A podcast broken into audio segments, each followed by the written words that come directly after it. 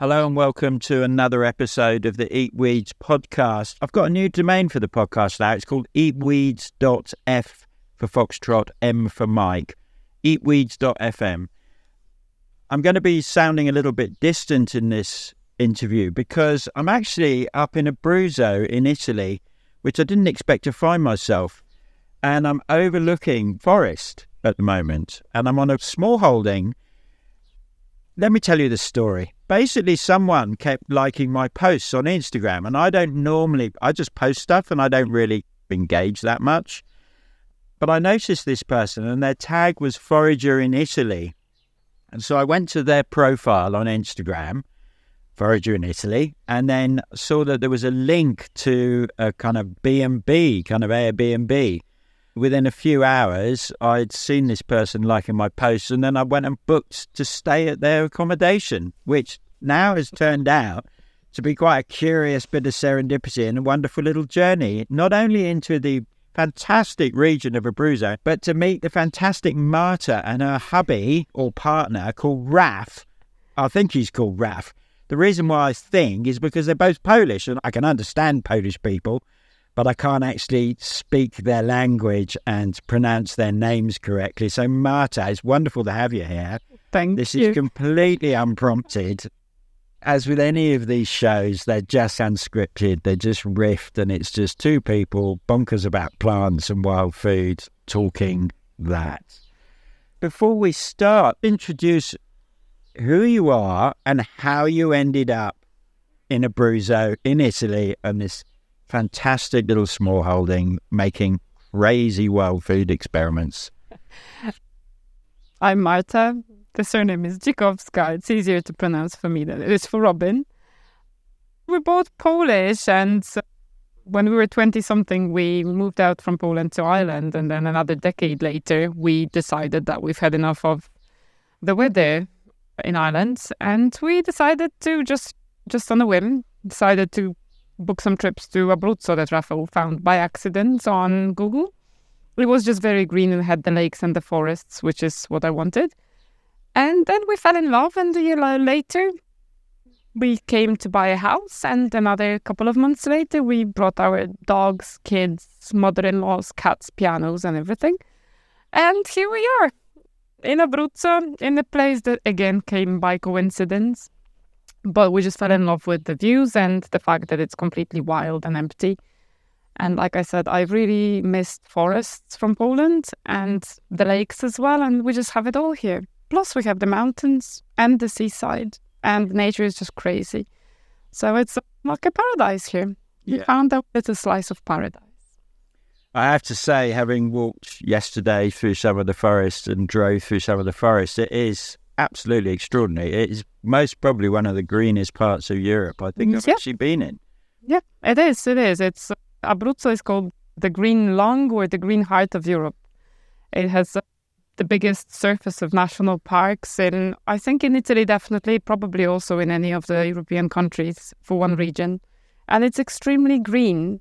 And also, we have very dramatic landscape. So, from where we're at about 700 meters above sea level, you need less than an hour to be maybe 2,000 meters up and less than an hour to be at the sea level at the beach. So we very often say, and really, this is not exaggeration, that on the Christmas day, we go down to the seaside and we walk in short sleeve and have ice cream. And then for the 26th, which in Ireland was called Stephen's Day, we just drive up to the mountains and we need coats and everything is covered in snow and we walk in the snow and it's all day after day and we're in the middle of it. What's not to like? Absolutely. No, the whole the range of climate, like you say, is absolutely extraordinary within such a short space of time. It is a forager's heaven. I have it to is? say, I'm very envious of you. uh, compared to Britain, England, sorry, there's a lot of Scottish foragers, there's a lot of Welsh foragers, there's a lot of oh. Irish foragers. Not Britain.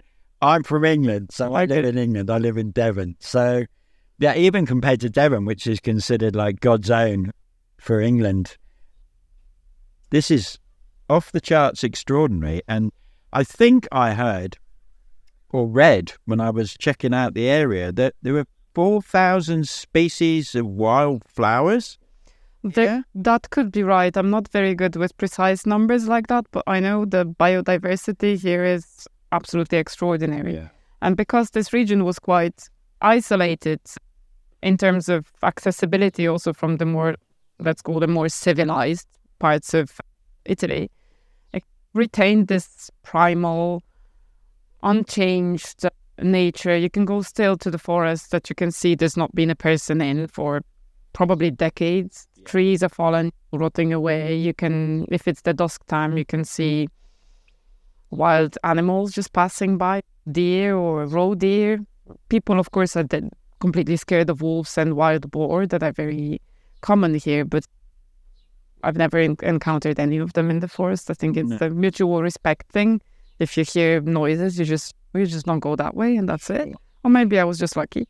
But anyways, wildlife is a part of life here in every respect. Not only animals, foxes passing in front of the house, and badgers and porcupines even, but the the plants. They're just everywhere, absolutely everywhere. And the, because of the landscape, we can have very long seasons of all the seasonal edible plants.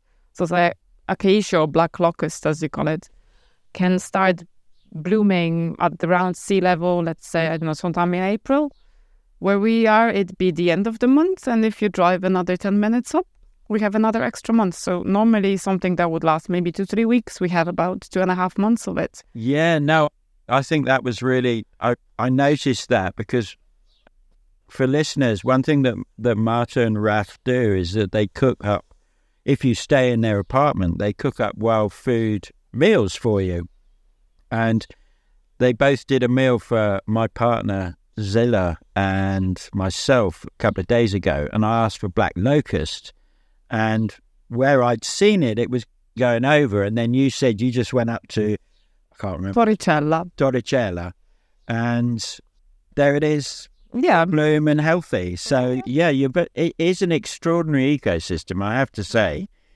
But as with anyone on the show, everyone has stories, and you've got an extraordinary story. One, you're old enough to be born in Soviet when Poland was under Soviet control. Yes, I'm from 1980, so I got the first decade of my life was still under the Soviet rule, let's say, the communist times. And my understanding is that back in those days, wild food was part of daily life. I think it was especially in the countryside. I'm born and raised city girl, but my grandparents had an allotment like many people used to in Poland in these times. And I remember quite a lot of food that my grandmother would have introduced me to. Maybe I wasn't extremely keen on it as a kid. Dandelion and young nettle salad mm-hmm. maybe is not the perfect choice for, for someone who's seven or eight years old.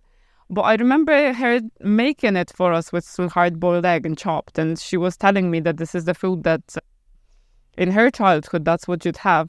And especially the children, because it's so good for you. It's so full of vitamins and all the microelements that you need so badly in the spring.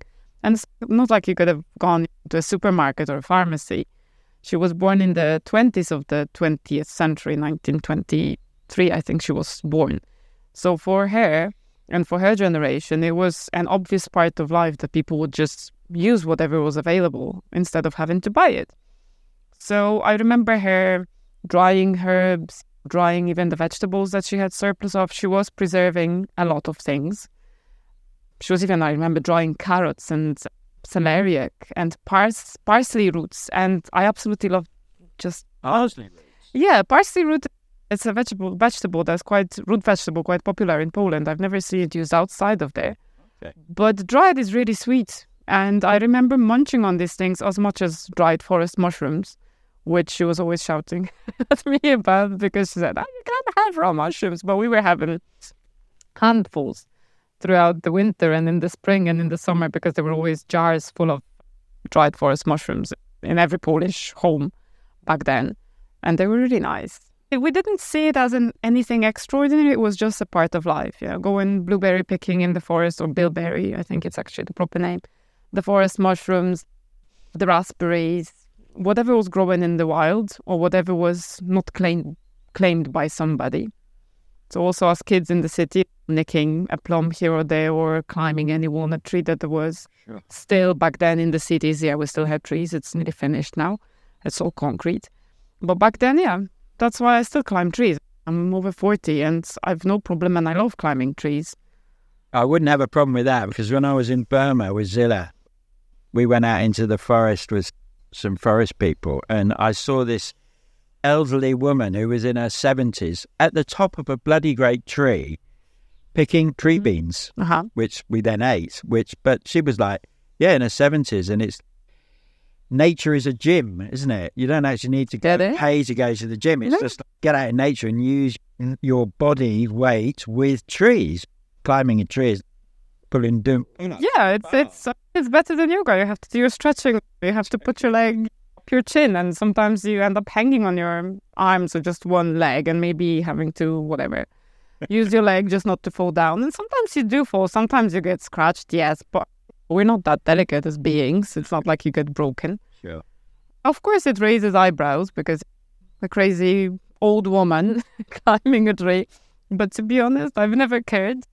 Yeah, I just enjoy it, and I think that's it. I don't really care if anybody thinks it's weird or not. Good, good. It's important not to. So, what I want to do is I'm sitting in front of a load of jars here with Marta. And the reason I asked her to pull them out is that everyone does pickles, okay? Everyone does pickles and preserves and posts them on Instagram, etc. And the problem with Instagram is something might look pretty, but might actually taste disgusting. So it's a bit of an illusion, Instagram. And I'm not really a huge fan of yeah, I don't swipe and like stuff. I'd rather be creating and making, which is what you do. And you shared some of your pickles with Zilla and myself recently, and it was just like, cripes. These are just like, yeah, they're just on a different scale to what I've experienced back home in England from many pickle makers, even authors of pickle books, I have to say. and uh, you just got a, a bit of an enchantment in your fingers, I suspect, and in the cooking stove. So we got a load of jars here, and I asked Marta to pull them out because every jar has a story. And so we're just going to go through it. I don't know whether we're going to be able to get through all of them. Pull a jar out, Martha, and tell us the story behind it because I've asked you to have pickles and preserves that have something wildish in them. Yeah, to be honest, nearly all of the jars that I make, and I make a couple of hundreds a year, they I don't buy anything other than spices to make them. I think it's a bit pointless buying vegetable or fruit to then turn it into preserves because you can just go to a shop and buy your jam if you want. I only use fruit that nobody wants. So there's plenty of abandoned houses and ruins, and there's plenty of self-seeded fruit trees everywhere here in my area.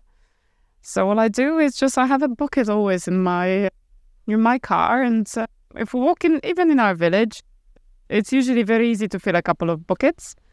Wherever you stop, sometimes you're just driving past, and you can see somewhere a couple of meters away from the road or a side road. Abruzzo is mostly made of side roads. You can see a massive cherry tree, absolutely loaded with fruit, and all it needs is just someone going there and picking it, maybe climbing a bit of a tree. And that's what I do. So I don't buy any of the ingredients, like I said, other than spices, salt, things like that, preserving stuff.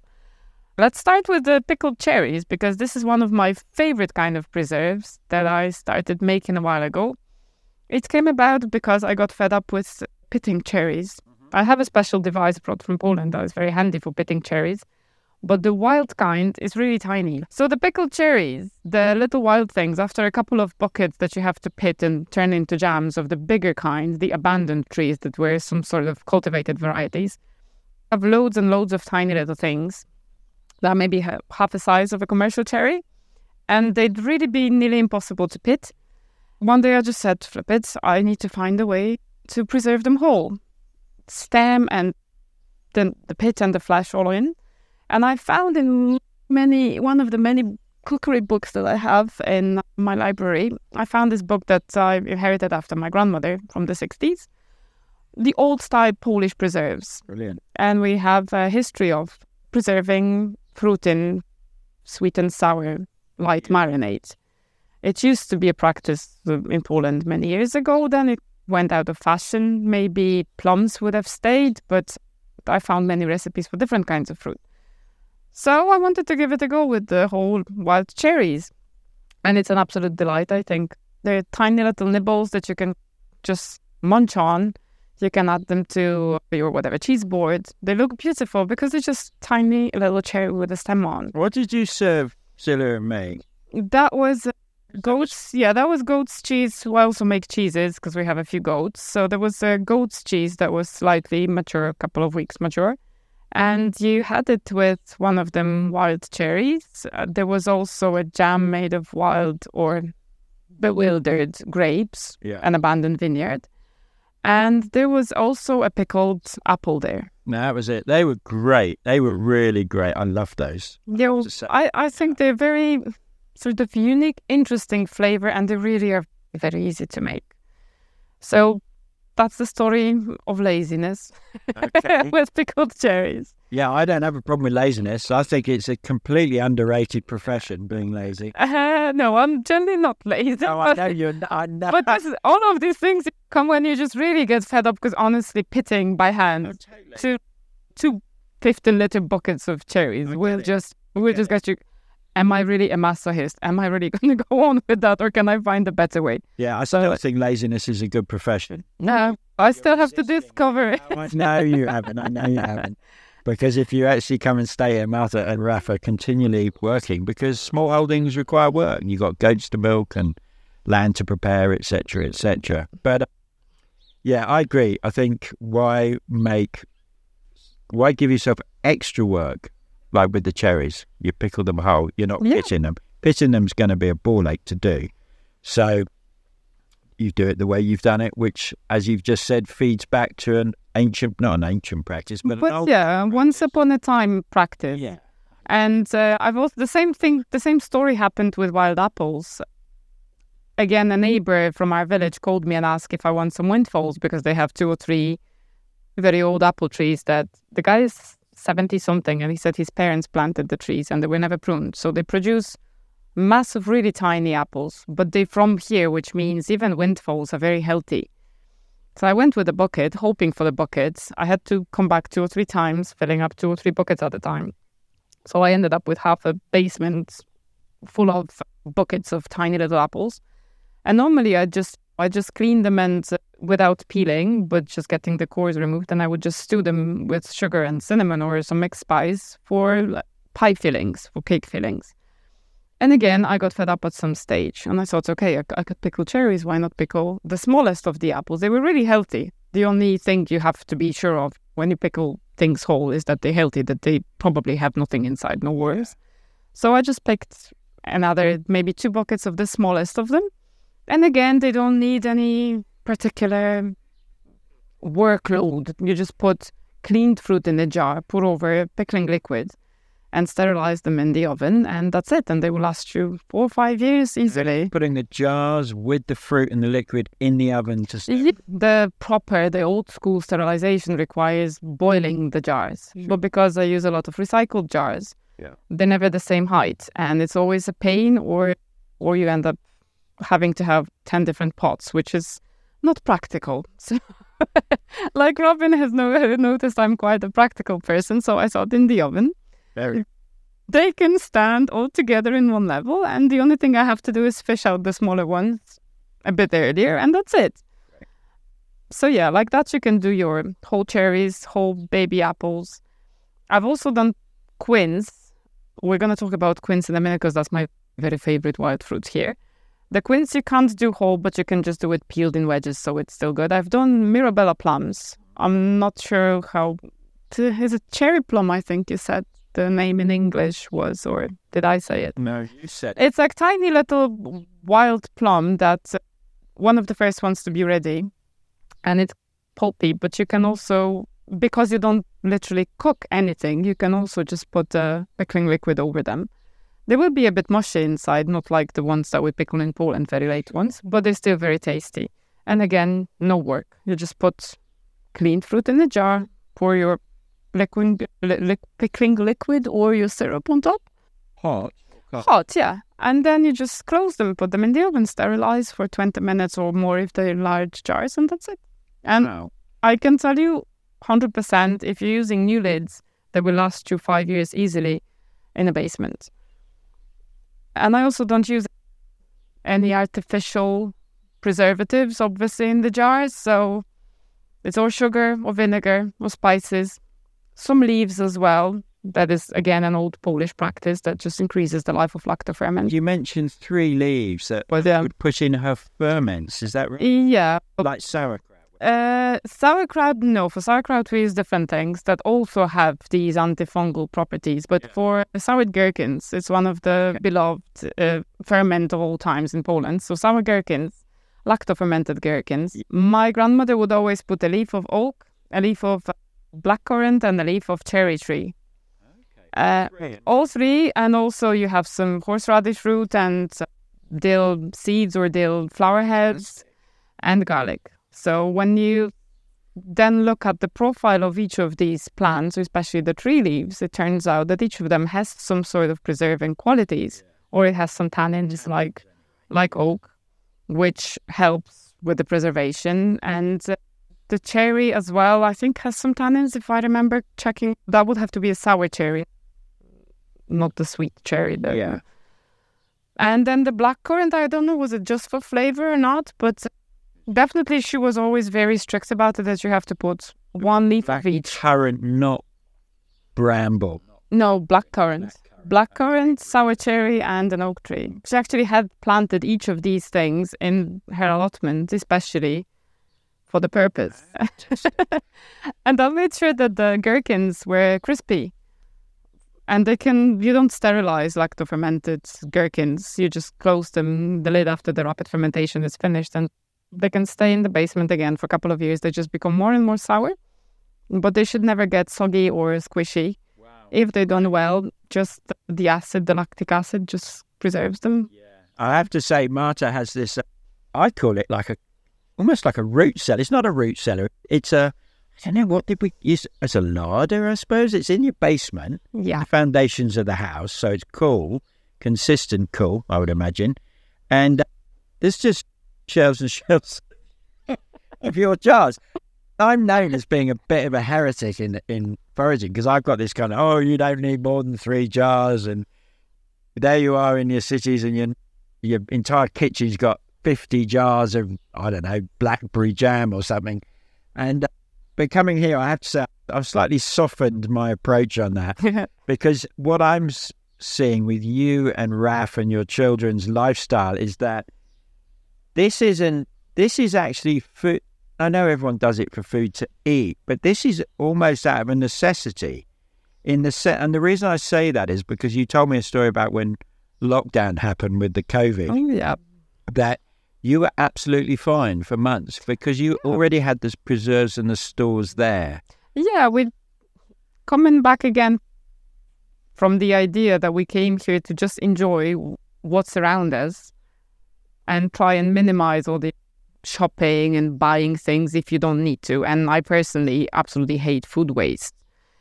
So if the food is around and it's for free and it's the best you can get it, because if it grows here, that means it should be here. You pick it the best it is when you touch it and you know that it's the best, not somebody else decides that why not preserve it? Why not to keep it for the time when this particular ingredient is not available?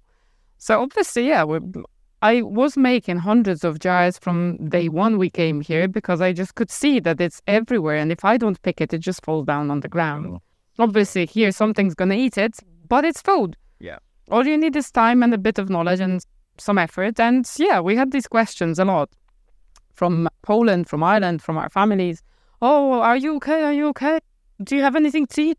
Do you want us to send you some like food parcel? No, I do have to say, you are you. If people come and stay at your Airbnb or B and B, don't expect that, that they can just nip down the road to the local. No, Because no. there isn't. It's a There is nothing it's here. a ten minute drive to the local town, Yeah, and even then, even then, all I found is a place to get coffee yeah. and the bakery. I haven't There- found anything else. There is a convenience store usually in most of the little towns. We used to have one, but the woman was over 70 and she was running it alone, so she just gave up. It was handy while it was here, but still, I don't see much of a difference since it's not been here. Yeah, but the point I'm making is that convenience is not. No, no. Here, I mean, for me, it's very convenient because the food literally grows everywhere non-stop. whatever greens you want, you just need to go out and just go across the road. And there's always something edible, whatever the time of the year, unless it's covered in snow, maybe. Same. Okay, so let's bring in, come back to that because you've got, uh, just literally, I'm just turning around looking up the road. You've got some old dears living up the road there. Yeah. Because I have to say, again, in this region, all the young people have disappeared and gone Yes. into the cities or wherever else. The north of Italy or abroad. Yeah. But so all the only people really around, there's a few people in their mid middle age, but most people are really old. Yes. And, Oh, and you said that, and I was really surprised about this because you said that the old people up the road literally they live and have lived for decades on pasta and tomato sauce as their Yes. daily staple. yes. that and that being it, and that kind of wobbled my brain a bit because I've got this fancy about Italy. Slow food movement came from here. Not here. Every night, Not Bridge. No, I don't. I, I don't want to say about all of a lot of Abruzzo because living in the mountains is very different here than living at the seaside. It's a stupid half an hour's drive, but it's a completely different world. Sure. These are all these remote, tiny villages full of old people, and everybody thinks, and rightly, so, I think that it's like the end of the world. They've been here for generations. And yeah, most of the people that we know that are old, there's not been a day of their mm-hmm. life, and they can be nearing mm-hmm. 90 or over 90, where they've not had a pasta with tomato sauce in the middle of the day. And they, the reason is because m- most of these people were growing their own grains. They w- still grow their own tomatoes because tomatoes here grow fantastic. So that was the basic stuff that they always had. They would make hundreds of liters of tomato sauce a year. And the flour was here because they had the grains. So that's it. And then the cheese on top, of course, they would have their own cheese because they would have sheep. We're in the mountains, so everyone here had sheep. If you wanted to go fancy, everyone had some chickens and the pig. So they had their own pancetta or guanciale. They had their own cheeses. They had their own eggs. They had some milk. You didn't really need to go shopping for much when you were living in here. And the old people still live the same way. They would have what they ha- what grow what's grown in their veggie patch and the eggs. They can have a frittata with whatever is in season from their veggie patch every day. They don't get bored of it because you know it's accessible and it's theirs. They know it's good, and that's it. No fancy food here. This is one of the reasons I love traveling is that I, I dip into cultures that are not my culture. And my brain again wobbles because I realize, and I think from my own journey with foraging, I went into just recording my own uses and then I ended up consulting for some funky chefs and the kind of the art chef mm-hmm. community, you know, so Michelin people, which the regular Joanna and John is not going to be able to make when they come back from 12 hours working.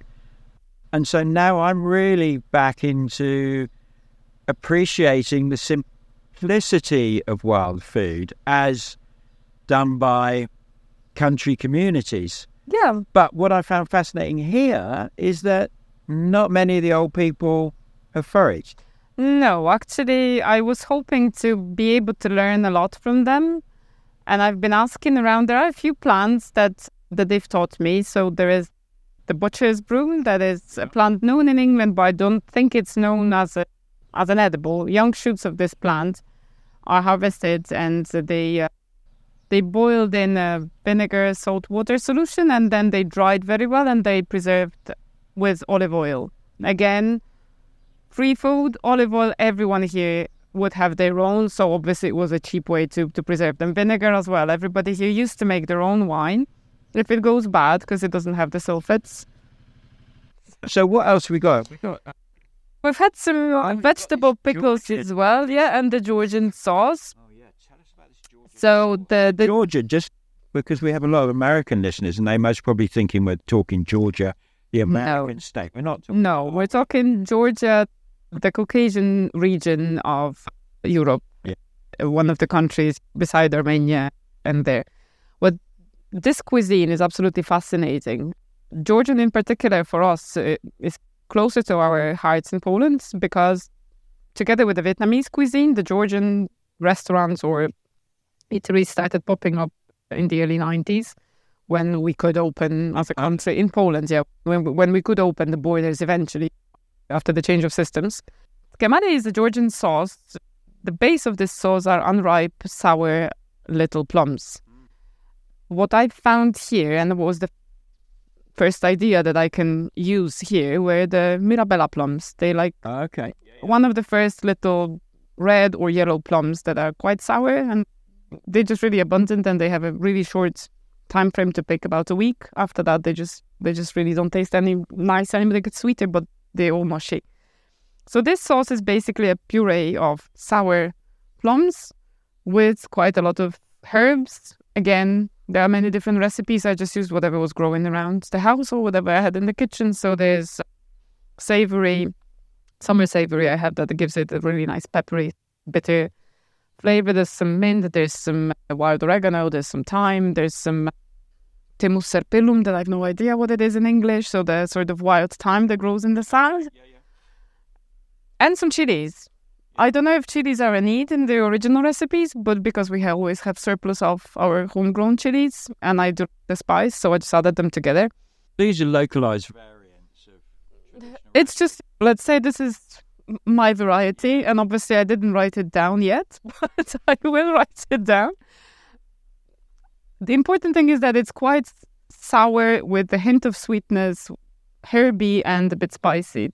And it goes fantastic with any cheeses, with any cold meats. You can add it to whatever salad to just to just Yeah. add a bit of So extra this, flavor this to it. Georgian thing is not a pickle, is it? It's a preserve. It's a preserve, yeah. It's, yeah. So therefore so- you're cooking the fruit. This was all cooked, yes. Right. Yes. For the pickles, I don't cook all the fruit or the vegetables. Sure. What you do is usually you pour over the pickling liquid hot. Then, yeah, then depends obviously what it is. For the fruit, you can go and sterilize them straight away because otherwise they get mushy. With the likes of courgettes, purslane, uh, chard stems, whatever other crispy bits that you can find in the wild as well, whatever is stem vegetables. wanna- Yeah. To clarify that the pickles are uncooked basically, whereas the preserves, Yeah. yeah, you, They're cooked. yeah. it's like a jam. Yeah, it's like a jam just with different ingredients added. Yeah. If I omitted all the herbs and the salt and the chili, then you just have like a plum sauce. That Yeah. that's it. Yeah. So yeah, that's that's basically. There's another this like vinegar pickling and lacto fermentation as well, because you can lacto ferment little apples, for example. That's a very old practice that was in Poland, in Lithuania as well. I have a book from the late 18th century, reprint obviously, with all these original recipes, and there are lactofermented apples in there that you would do in a massive, yeah, in massive wooden containers. for people to find out about your foraging activities. So you're forager in Italy. So just tell people, and there'll be links in the show notes anyway, and on the eatweeds.fm podcast website. Just tell people how to get hold of you. What's your handle on social media? Uh, I have a page on Instagram and on Facebook. On both these media, you can find me at Forager in Italy. I'm gonna come up. I did. This is the only profile with this uh, address, as far as I can see. Okay. And Um, people want to come and visit you in Abruzzo and stay and go on foraging walks with you, Well, how do they? you can. Well, for foraging walks, if you're ever in Abruzzo, even not staying at ours, you can always contact me through the through Forager in Italy. Yeah. There's my phone number there as well. For the rental itself, the address is Il Monte Farmhouse. That's I L M O N T E Farmhouse. Yeah. And Il Monte is two words. In the In in the address in social media, it's just one one word. And we're also on Airbnb and Booking.com if you wanted to if you wanted to book through them website. But Yeah. the easiest thing is to get in touch and see if we have availability. And you can stay with us. We can cook wild for you. You can come go foraging with me. You can if you're here in the autumn, we can you can give me a hand with all these preserves that I have to go through, all this fruit and vegetable waiting to be processed. I try to take people out mushrooming as well. Great. Thank you so much. Thank you. And yeah, show notes at eatweeds.fm. It'll be the title of the show will be Foraging in Italy. There you Okay. go. Okay. Thank you very much, Robin. It's been a pleasure. Thank you.